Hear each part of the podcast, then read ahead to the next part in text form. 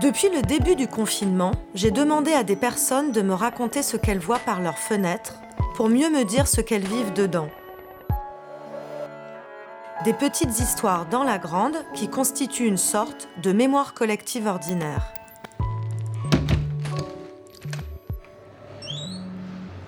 C'est Catherine. Je suis euh, en confinement euh, dans la Manche, à Courcy, à côté de Coutances, dans ma maison. En fait, j'étais revenue à Paris la veille de la déclaration du confinement et en fait, j'ai très vite pris ma décision de partir le soir même parce que j'habite dans un immeuble, dans un square en forme de U. Et de mes fenêtres du premier étage déjà assez sombres, j'ai vu sur la barre euh, d'immeuble en face. Donc euh, l'horizon est complètement bouché. Et donc c'est en général assez compliqué déjà au quotidien. Et là je me suis vue euh, en confinement avec cette barre devant le nez. Donc j'ai vite pris ma décision, j'ai pris mes affaires, tout pour travailler à la campagne. Et voilà, je suis arrivée le mardi matin à 2h du matin, voilà, où je suis là maintenant et je regarde par ma fenêtre euh, bah, depuis le début.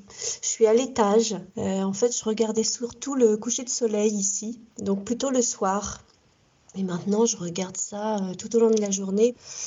je vois la ferme, une ferme tout au loin. Sinon, il y a des petites maisons en pierre. Il y a devant moi un petit champ avec une petite barrière et des petits moutons deux mamans moutons avec leurs petits qui, regardent euh, d'ailleurs souvent vers moi. Je me demande s'ils me regardent ou s'ils attendent leur, euh, leur maître. On a une petite grand-mère qui habite là, qui est handicapée, mais je crois que c'est quelqu'un qui est très aimé. Il y a des va-et-vient qui viennent la voir toute la journée. Et puis il y a mon petit voisin qui, depuis euh, une semaine maintenant, gratte la terrasse devant chez lui qui est recouverte de gravier et visiblement il y avait de la mousse. Et donc depuis une semaine, tous les jours, il s'est lancé dans le démoussage de cette grande terrasse. Ça l'occupe bien. Donc j'entends toute la journée pendant que je travaille.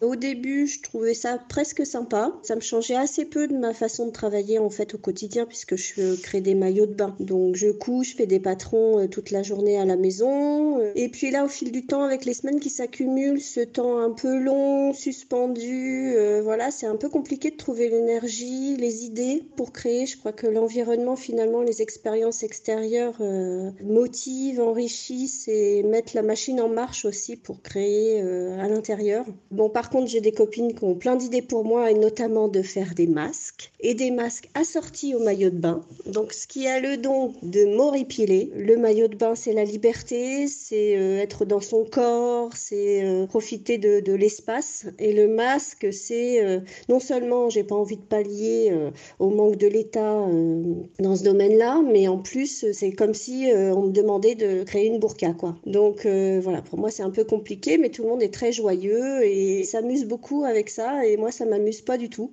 Mais bon, je dois sûrement pas être assez résiliente. Euh, voilà, faut prendre un peu de distance. Et... Mais bon, pour l'instant, j'en ai pas trop.